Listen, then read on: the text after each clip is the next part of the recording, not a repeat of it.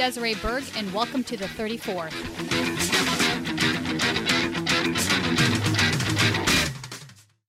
So, we're here at the Rachel Rossi meet and greet in South Central LA, where she is going to be talking to some constituents here. And we wanted to do some interviews with the folks that are out here to hear what she has to say. So, Rachel Rossi would be the first public defender running for office in the city of LA. What are your thoughts on that? I'm happy to see it happen. I am. I'm glad to see new blood, new thought. I'm glad to see this.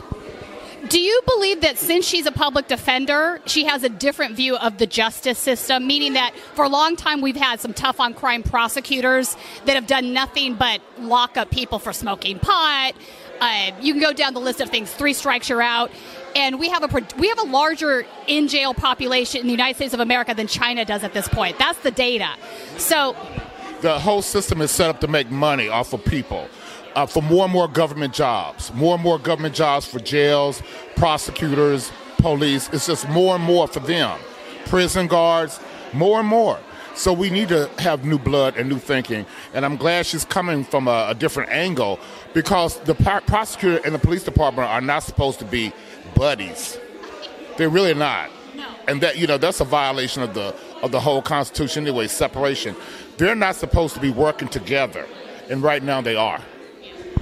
This is entirely true. Uh, for a long time, we also had, you bring up corporate money and about making money. For a long time, we had private prisons in the state of California that were not only profiting from having longer sentences, like we incentivized having longer sentences, locking more people up, but they were also using labor and voluntary servitude. And uh, so you could literally have a company like Victoria's Secret come in and they had a contract where they were getting uh, the private the, the uh, private prison labor for you know they were getting paid 30 cents an hour but so you which is twofold you lose good jobs on the outside where these people would be making 10 12 dollars an hour and on top of it you're it is sla- it absolutely is slave labor uh, so what are your thoughts on that well, again, they're sleeping together. They're all cooperating and working together. It's like a conspiracy where you have private prisons, the police, the, the entire uh, prosecutors are all working together and getting paid taxation money. So recently, on that same note, I don't know if you saw this, Michael Bloomberg got busted for using private prison labor in New York to make phone calls for his campaign, which I think is egregious as hell. Like, I, this is infuriating to me. What are your thoughts on that? That is really outrageous, and it's totally abuse of power, total uh, ex- exploitation, totally it's pretty gross. Um, so now, what are your thoughts on Jackie Lacey? If Rachel wins the uh, Democratic primary, she's uh, going up against her. She's the current prosecutor. What are your thoughts on that? Well, she needs to go. Uh, the bottom line is we need new people. Uh, a lot of people get hooked on these government jobs. These government checks are so big. And you got your husband making a government check, your wife making a government check, and they can't stop. So it's up to the people to put an end to this.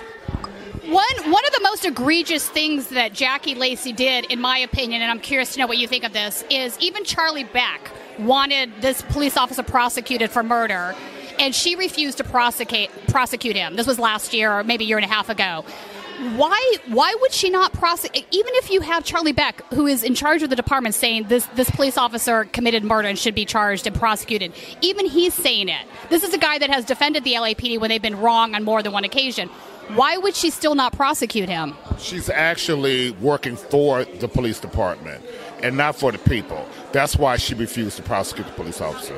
So you're saying that the department and the pro- prosecutor's office are so intertwined at this point, quid quid pro quo. They're commingled. They're the same. They're, they're not supposed to be the same, but they are. And what is your name, sir? My name is Willie Hampton. Thanks for talking with us.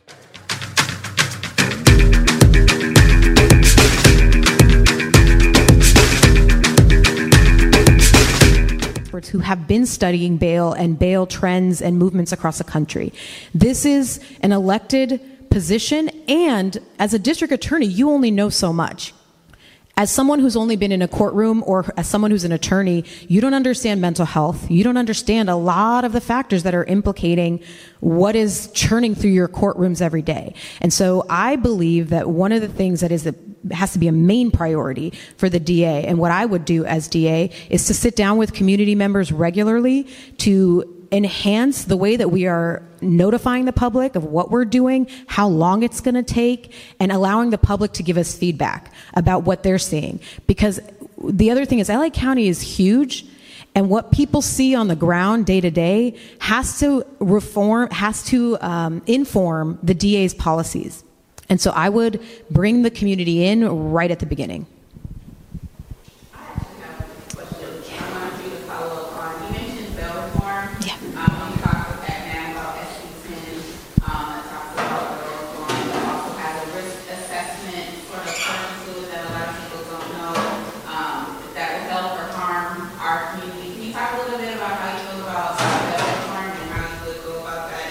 Absolutely.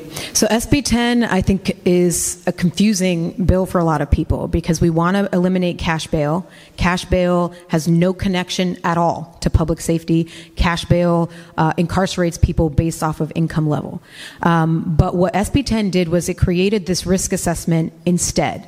And uh, oftentimes, risk assessments result in racial disparities, and there is a risk that this risk assessment could increase the numbers of people who are detained pretrial. One of the things that I worked on specifically when I was in Washington, D.C., was the uh, working specifically on the oversight of a risk assessment tool.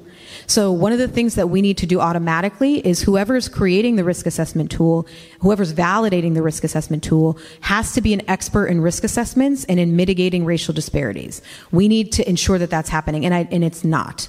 There are other components of the bill that require uh, decision making to happen before you even get to court.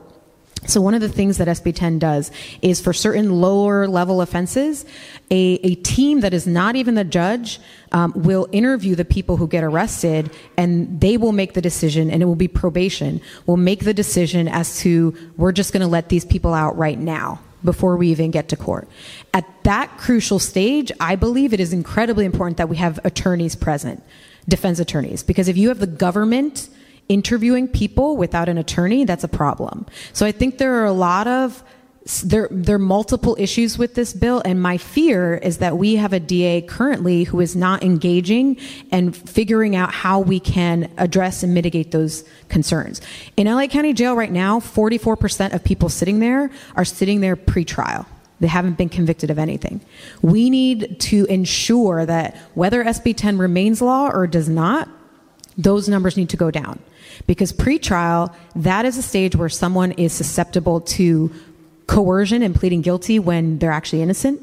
That is when you're very likely to lose a home, lose a job, potentially lose custody of your kids. That is a very coercive situation. So not only do we need to increase the numbers of people who are being released pretrial, we also need to ensure that we're giving people the resources to ensure they're successful when they're on release.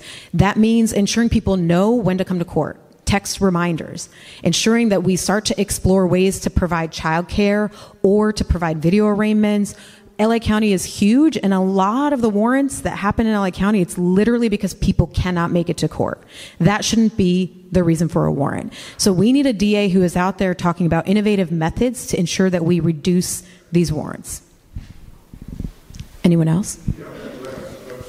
Oh, oh, um, um, as a community, um, kids not familiar with you, I want to know, um, as a black and Latino daughter of immigrants, what was your family experience, um, both black and Latina, and any community activism that you engaged in before or during your service as well?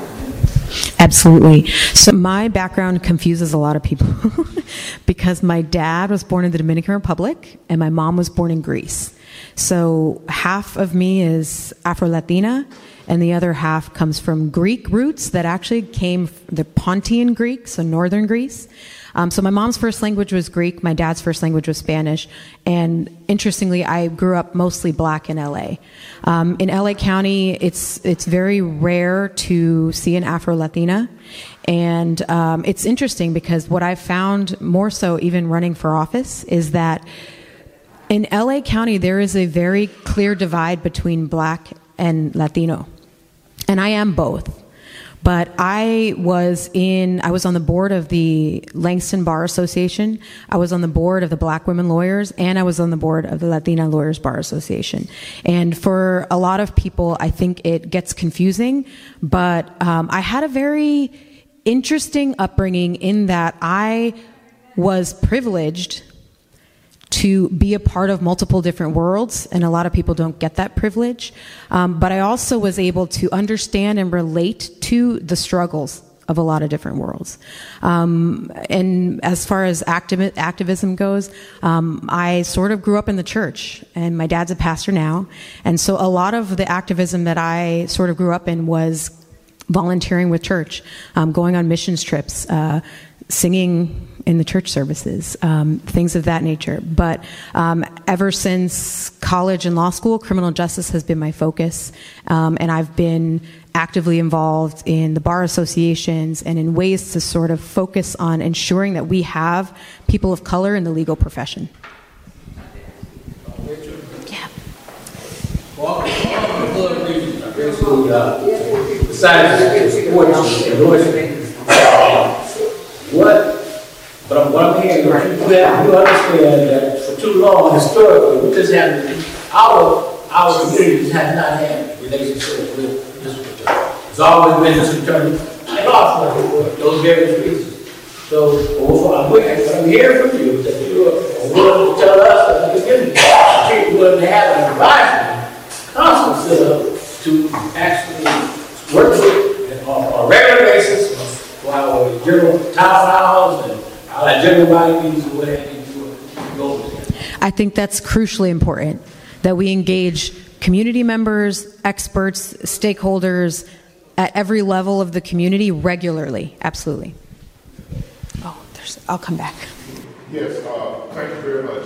My name is Cody, and uh, I just experienced uh, something where a friend of mine was murdered in another state and dismembered. So we're going through a shock in my family and the community that was place.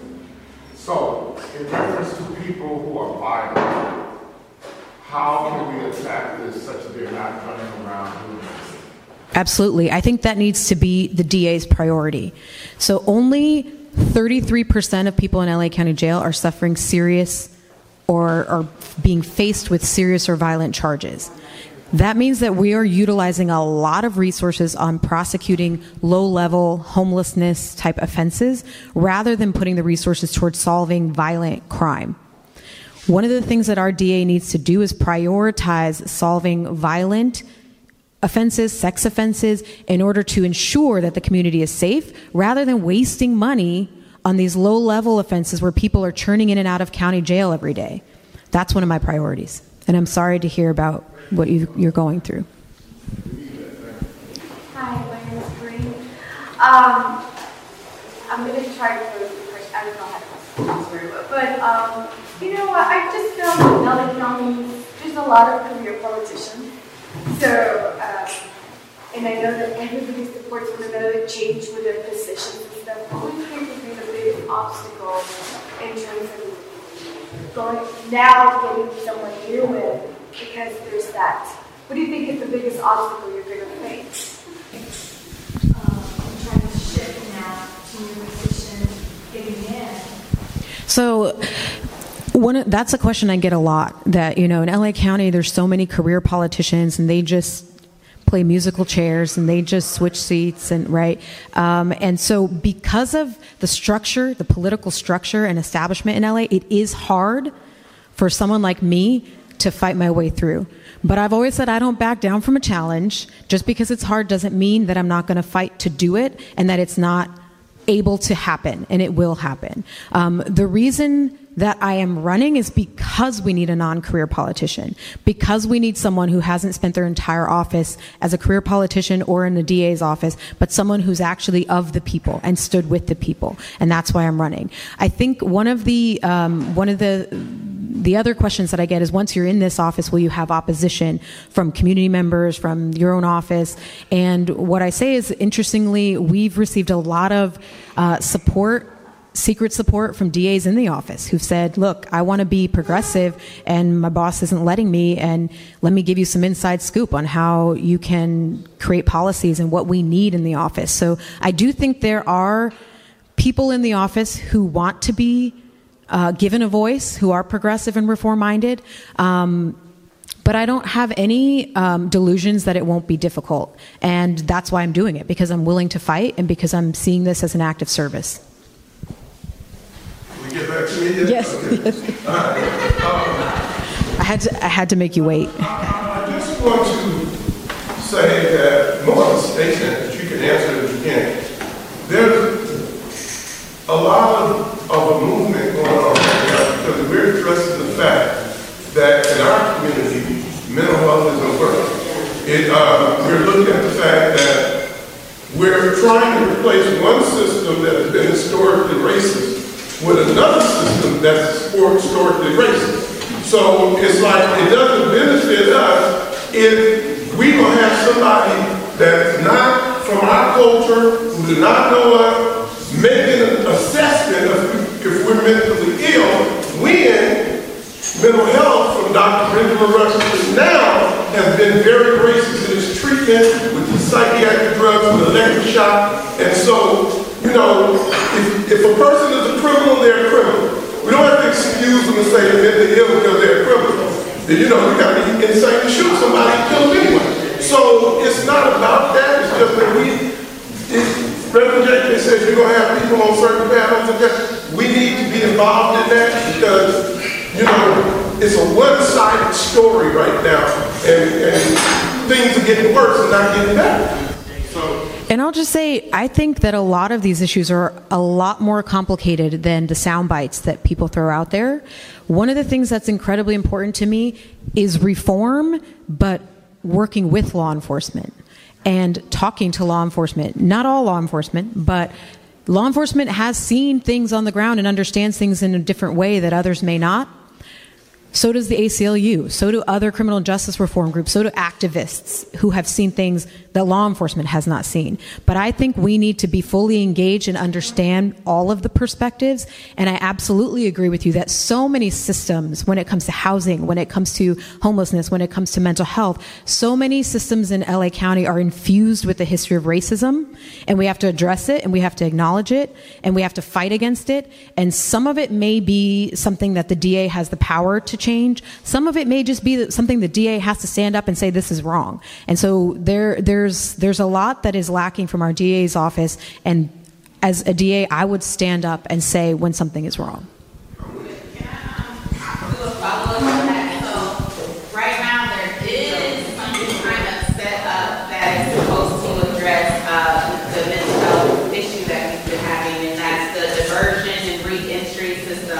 But obviously, a lot of people are feeling like that hasn't been as effective. Um, that maybe the current DA, Jackie Lacey, hasn't been um, having her office actually back that. Can you talk a little bit about that system and about uh, how you would uh, do it differently or the same? Or? Absolutely. So, when it comes to mental health diversion, um, what that means is that you have to plead guilty, then you get treatment and then you potentially could get your case dismissed or you just don't go to jail, right? There is a place for when someone has actually created and uh, has actually committed a crime and does suffer from significant mental health issues, there is a place for mental health diversion. But what I think we need to understand is that there are certain community members that should never enter the criminal justice system in the first place who are suffering from mental illness.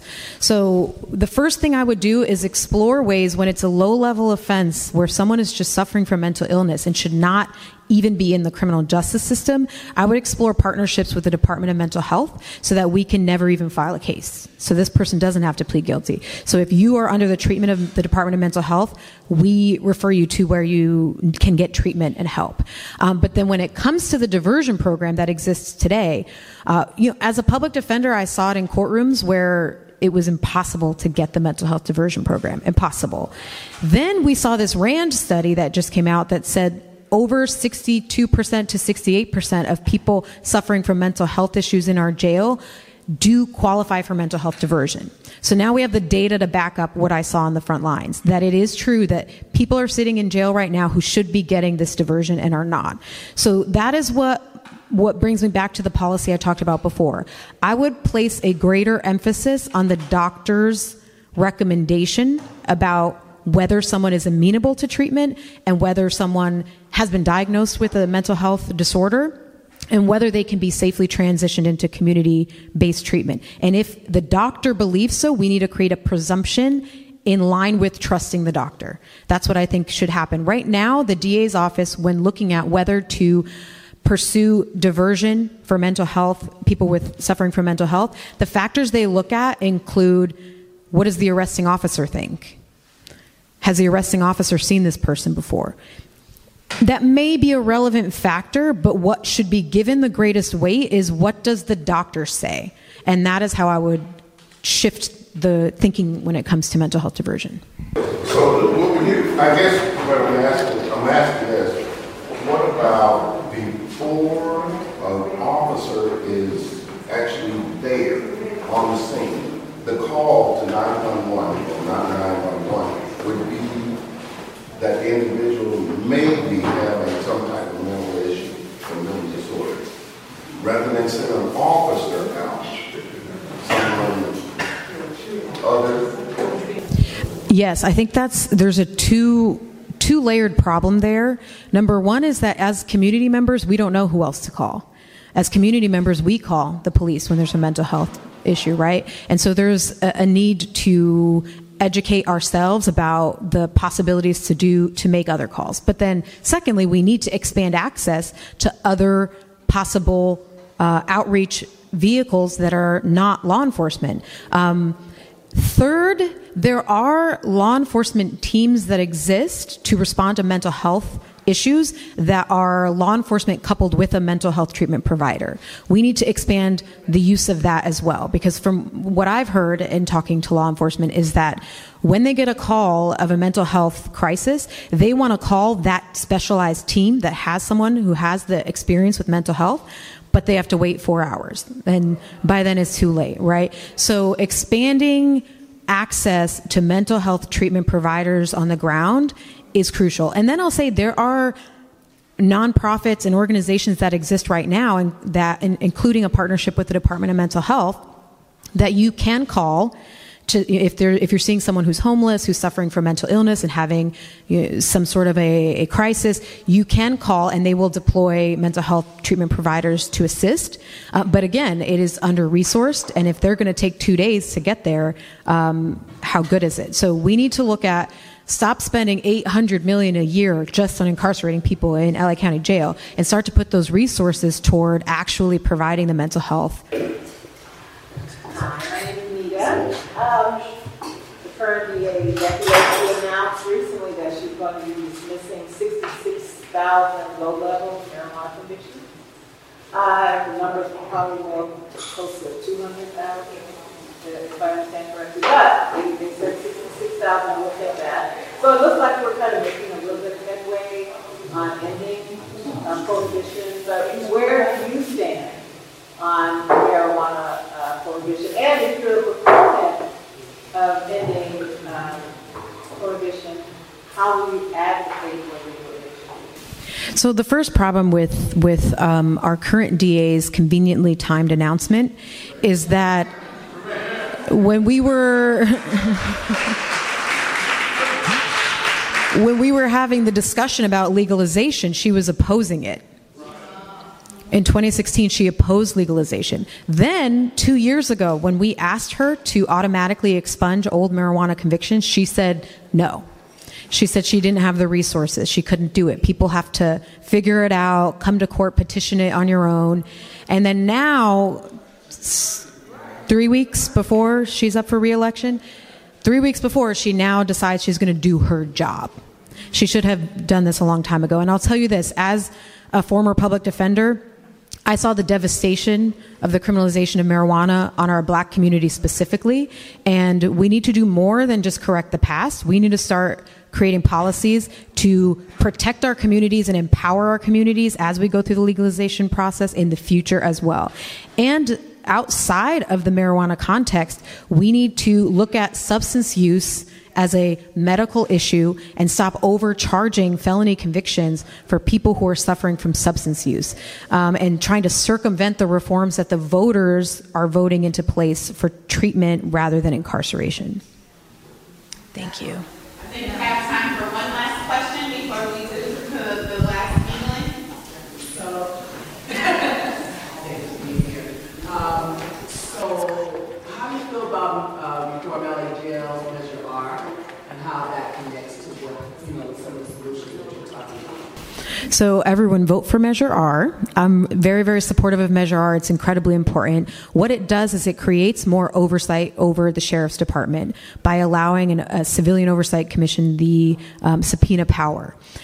What I think is incredibly important is to increase oversight and transparency at every la- level and stage of our criminal justice process. So what we're now seeing the public wanting with our sheriff department, oversight, subpoena power, outside eyes, that's what I think we need in our DA's office as well. Those similar perspectives. So one of the things that I would do specifically when it comes to the racial disparity issue is once I have the data once we've tracked and published the data on racial disparities, submitting that data for an outside audit, an outside review, so that separate eyes can tell me this is what you need to change with your office. I think we absolutely need to pursue oversight and transparency at all costs. Thank you.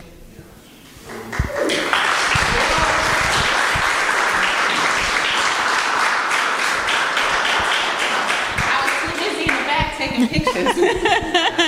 One more time for Rachel Rossi.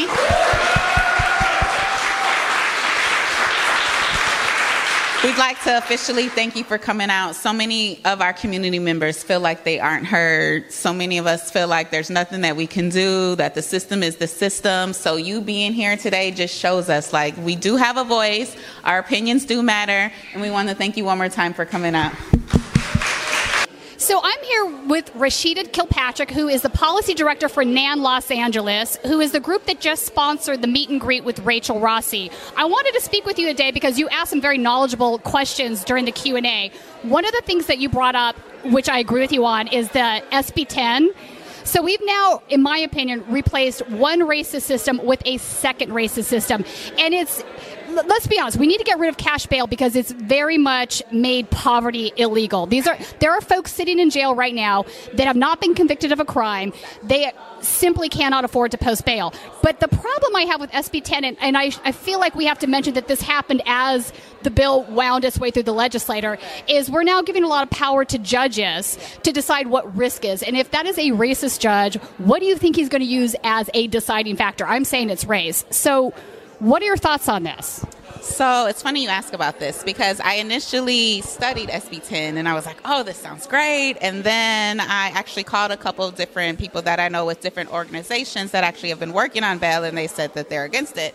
And the ACLU is against it. So it was like a little confusing for me. But then as I read more and actually the risk assessment um, is very problematic and you know, NAN hasn't taken a stance on it yet. Some people feel like, you know, it starts problematic, but then as we, we can work on it more to take out the risk assessment or to actually, um, you know, uh, put levels on the risk assessment. What can they look at? What you know, you know. So there's ways to work around it. Some people feel like we just need to stop it and start all over again. What we do know is that bail is a big problem in our community.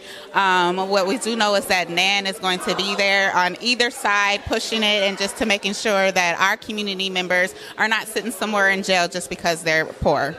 Right, and I agree with that. Uh, also, I wanted to ask you about the fact that Rachel is a public defender. We've seen a wave of public defenders sweep the country, starting with Larry in uh, Philadelphia. We saw Pamela Price run in Oakland. Although she did not prevail in her race, I think she forced a conversation that needed to be had in Oakland. Um, and we now have Chesa Boudin, who is the son of Weather Underground members, who is the actual, I know, which is like so revolutionary. It's amazing, right?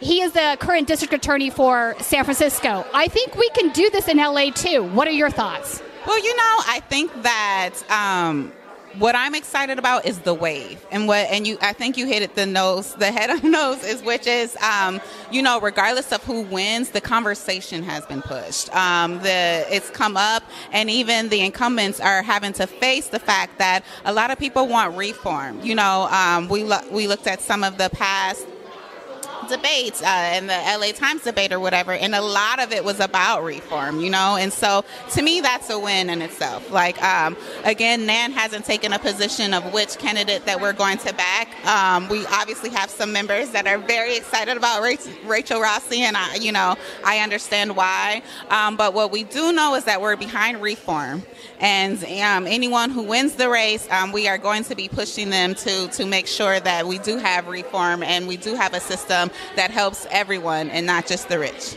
So yeah, Jackie Lacey didn't even bother to show up for that debate. I was there, so I think yeah. So I think that that is that is a huge statement. But let's talk about Gascon for a second because he is uh, who Rachel is running against, who I think is her biggest competition. But here's the thing: Gascon is an ex cop, and he's also an ex prosecutor for the city of San Francisco. So he's trying to run on this idea of being a progressive prosecutor, but I don't know what that means. This seems a little bit oxymoronic to me, although I do like some of what he says. What are your thoughts on that? Well, you know, our thoughts are I am more worried about what your policies today are going to be. I realize that people change, they learn, and that's actually what we expect of our elected officials or what we expect of everyone, right? Like, as things go on, as you have experience, you learn what policies work and what policies don't. Um, I watched uh, his the uh, LA Times debate, and he talked a lot about different reports that came out that he, you know, he commissioned or that he read, and it helped to change his mind. You know, I'm not sure. Um, a lot of people are skeptical. Um, he actually, we're in talks with his uh, people for him to come out and talk to our community members as well. Yeah, and so you know, these are going to be questions that we ask. Um, I'm less worried about what happens and more worried about what you're planning on doing and what you can do for us to make sure that, again, our community members are feeling safe and served. You know what? And I think that's a good point. I agree with that. People do change, folks. People do learn lessons and they can mold their positions. But I guess my concern with him is that we don't know if he's sincere or not because there's nothing he hasn't shown us yet. So that, that will be one of our first things. Like, what are your exact policies? Like, one thing I think that we learned here at NAN, at least, is that the whole general, oh, we need to do reform, is not good enough. We, you know, if you notice today, we asked about uh, Rachel's specific policies that she's going to do towards reform, and we would also do that with uh, Gascon. We need to know specific policies. We don't want fluff. We want to know, like, what are your plans exactly in the first 60 days, in the first 90 days, within the first year? Like, how will you impact the system because we know the system is broken? And what is NAN's biggest, what is NAN's biggest policy issue that you're working on right now? You know that oh, all of them. you know, we have members that come in and everyone has broken issues for whatever reason. You know, they come in and we, we open our doors to everyone. So we have a lot of people that are worried about police accountability. We have a lot of people that are worried about homelessness. You know, a lot of our members are in Inglewood and they're being pushed out and yeah, gentrification, all of those things. So that's the thing about NAN. Like we are action. Action is in our middle name. And so if you come to us, you have an issue, we will make sure your voice is heard.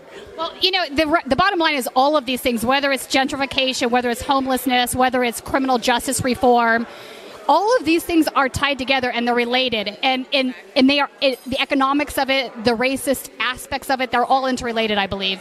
Um, let me ask you one final question about uh, california specifically. The lapd is pretty much known as in activist circles, let me be clear, in activist circles, I don't think the media will address this, but they are known as one of the most murderous police departments in the country, and that is that is backed up by data. That is data? So, uh, and there seems to be a very tight quid pro quo that, that occurs between the current DA's office and the LAPD. How do we crack that? Other than, like, I mean, we can vote for somebody like Rachel, but I think there has to be other methods because we can't always rely on having the right DA in place. We need to be able to trust the system. And right now, I think a lot of people, including myself, don't trust the system. Exactly.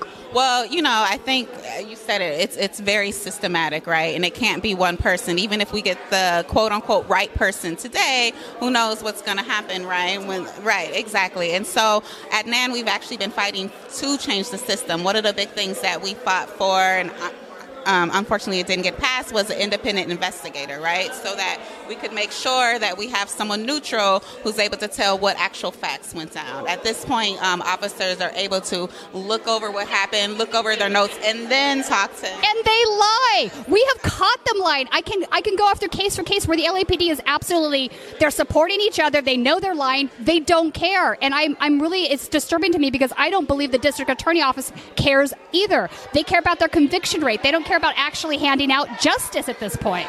Well, and another thing is too. I mean, we have to be um, clear too that like a lot of times it is kind of hard for them to bring cases. Um, obviously, we feel like Lacey should have brought way more cases than she did, but we also have to be honest about. At least I'm an attorney. We have to be honest about. Yeah, I am.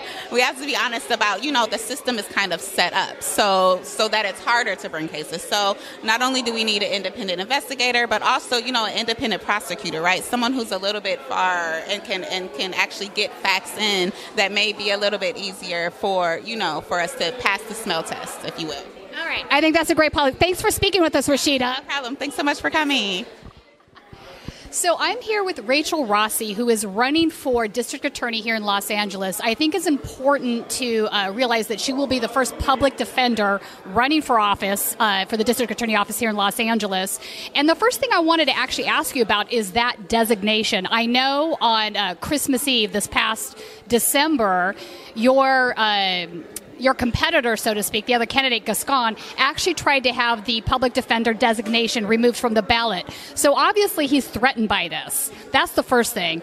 The second thing is is why would he even think that that was a suitable route to take? You're clearly a public defender. You have a history of this. This is your job.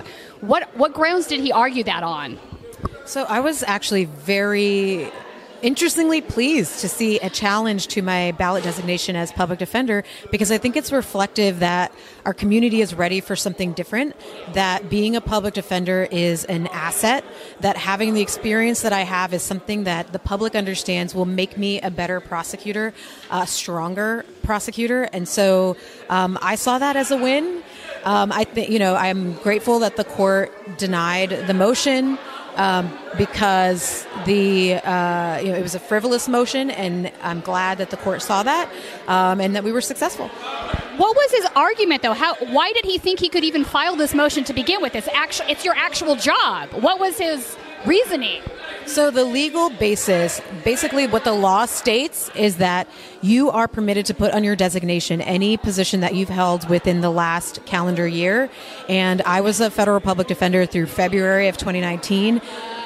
The uh, arguments that the attorney was making in court were actually very frivolous and did not really make sense. A lot of what we heard in court was, well, you know, Your Honor, this is how we do it back in the day, right? Um, it was it was not a legally sound argument. Um, it was very clear that what I put on my ballot designation is proper under the law. So they're threatened by this. They're threatened. They, I think the reason they're threatened is there's clearly a movement in the country to put public defenders into DA's offices. We first saw Larry in um, in Pennsylvania.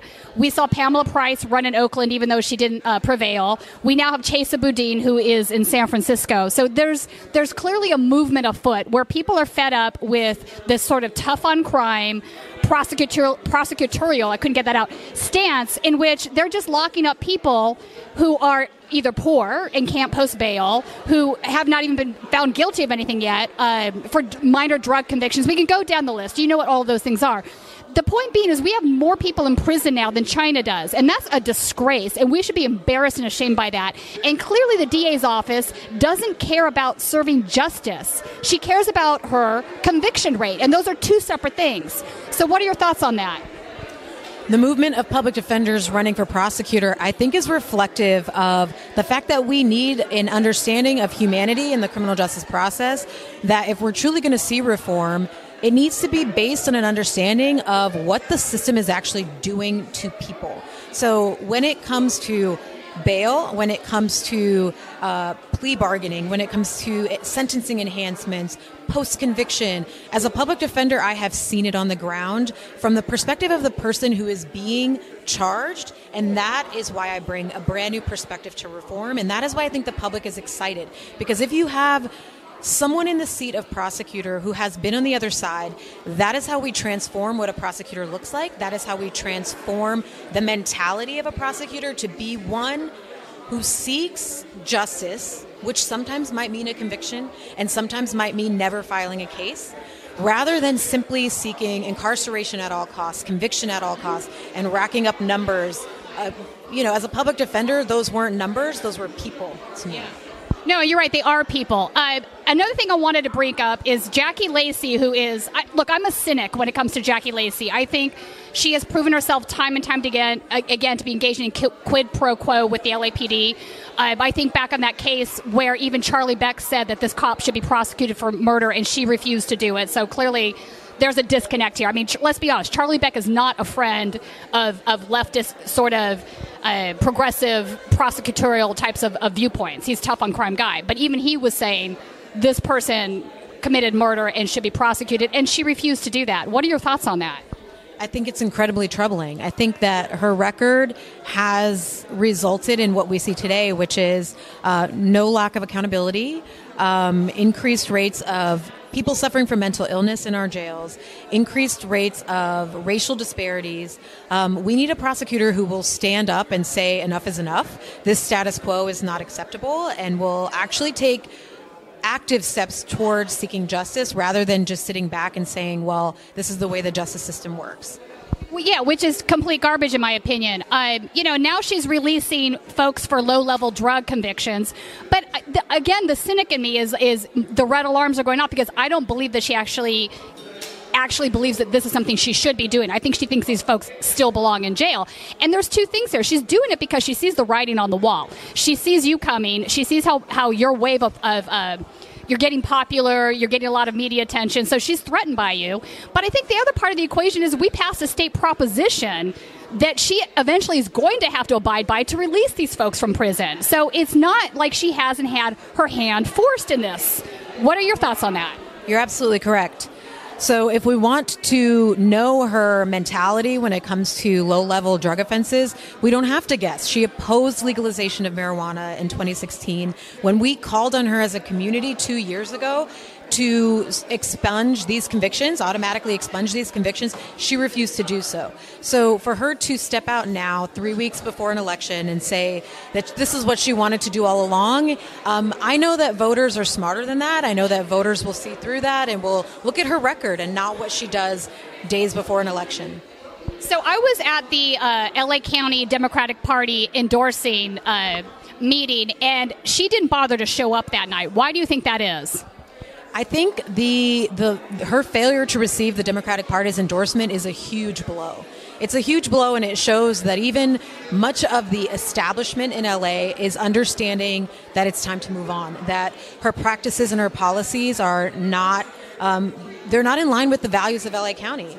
So I think the fact that she didn't even show up it reveals that she knew it as well. That she knew that she wasn't going to get that endorsement. I want to talk about SB 10 for a moment because I think this is a really important conversation. Obviously, we need to get rid of the cash bail system. But SB 10 has now, in my opinion, created a new set of problems that can be equally as racist. So you now have a uh, they have prosecutorial judgment as what they can consider risk assessment, threat assessment, right? And I know Chesa Boudin has now stepped away from supporting that, even though he had originally fought for it for this reason. They had added this thing. And if you've got a judge that's a racist judge and he gets to decide what whether this is risky or not, if he's a racist judge, he's going to say yes. I don't I don't think replacing cash bail with this set of circumstances without any sort of uh, monitoring on it or any sort of backstop on it is a good idea. What are your thoughts on this? So you're absolutely correct. What SB 10 did was eliminate cash bail, which is a very bad thing. We need to eliminate cash bail, but it put in place too much discretion in the power of the hands of one judge to decide if someone stays in or if someone is released. Um, what we need to move to eventually is we need a system that only incarcerates people pre-trial in the limited set of circumstances pretrial incarceration is extremely coercive.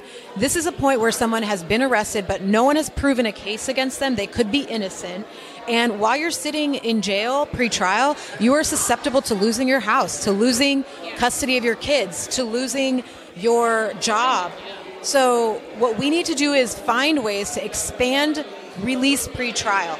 Whether SB 10 remains the law or not, we need a DA who will implement a policy from the DA's office perspective that will start to track who's getting out and start to actively pursue expanded numbers of people who are being released pre-trial and seek to actively fight against racial disparities.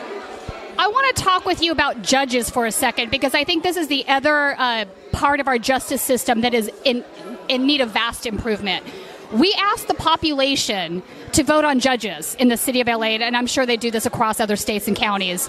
But half of the time, voters don't know anything about these judges, and they have absolutely zero way of finding out information about these judges. What do we do about this? It's absolutely a problem. You know, judges and all other, a lot of the other uh, positions that are on the ballot, the public just doesn't know. And you know, I get calls every day. What judge should I vote for? And historically, I would, when I would get calls from family members and friends, which judge should I vote for? I would have to do my research myself, and there's often not a lot of information out there. Um, and we do have a dual um, process in California where we do have appointments to the bench as well. Um, but I do think that we as a community need to start to get the word out about the importance of judges. When we look at Justice Kavanaugh, when we look at Gorsuch, when we look at these justices that are creating these these terrible laws to implicate our our rights, um, it starts with the local judges because local judges become federal judges, which become Supreme Court judges. So we need to get the word out about the importance of judges, and the community needs to put the work in to find out about the judges but we also i believe as a as a profession need to be better about finding ways to communicate with people and letting people know who these judges are so I want to ask you also about facial recognition software from it because this is starting to become a hot button topic. I think um, we have a company, for example, Palantir, which is has a very egregious background, starting with the uh, HBGary leaks back in 2011. I don't know how many people know about that, but they were targeting journalists like Glenn Greenwald. trying to. It was the original persona management troll farm. So they would have one real account and then 100 troll accounts, and they were posting on social media. They tried to uh, sway public opinion. So this was pre Cambridge Analytica, although some of the Cambridge Analytica folks came from Palantir. But they create the software that's used by ICE for example, and they also create the software that's used by many of the police departments. So I think there's a twofold problem here that we're getting into as far as constitutional rights, whether it's the First Amendment, Fourth Amendment, invasion of privacy. I understand that security is also an issue, but can we not find a balance in which we're not handing all of our constitutional rights to private corporations that have a uh, profit motive? Absolutely. We need to be extremely vigilant. And I think where the DA comes into play in all of this conversation is a rigorous under first of all understanding of constitutional rights, but the early screening of cases to look at whether law enforcement has violated someone's constitutional rights and not proceeding on those cases. Um, as a district attorney, you have the power to shape law enforcement conduct by ensuring that you're, number one, not filing cases where there was an illegal search, and an illegal seizure, or an illegal arrest, but also communicating with law enforcement regularly and saying, these are the arrests that you're bringing me that are illegal arrests, so that you can begin to shape the policy and change the way that law enforcement interacts with communities. Right, I agree with that. Uh, let me give you an opportunity to address Gascon, who you are also running against. Uh, now, he is an ex cop. He is an ex uh, prosecutor from San Francisco, so he definitely comes from the other side of the equation. He's trying to run on this idea of being a progressive prosecutor. I I find that term to be entirely oxymoronic. I think uh, part of the centrist part of the Democratic Party are they're co-opting this idea. I'm, I'm a cynic again on this because I just don't believe that they actually mean it. What are your thoughts on that, and what separates you from him? I'm running because I believe that a public defender in the seat of prosecutor is how we get reform. I'm running because what, what inspired me to run was seeing public defenders running across this country with a message of shifting our entire focus on what a DA should look like and what a DA's goals and policies should be. Um, I'm not running for minor tweaks to the law. I'm, I'm running to reform what a prosecutor does, the approach to justice, um, and the approach to every layer of the criminal justice system, from bail to post conviction. Excellent. And if people want to donate to your campaign, where's the best place for them to go? Go to rachel4da.com. I would love your support. Thank you. Do you have any parting words or anything we didn't discuss that you think is important? March 3rd, get out there and vote. Rachel Rossi for District Attorney. Right on. Thank you, Rachel. We do know that many times, if you look at the Central Park Five, and it's been here also, people are withholding evidence. So what, what about making it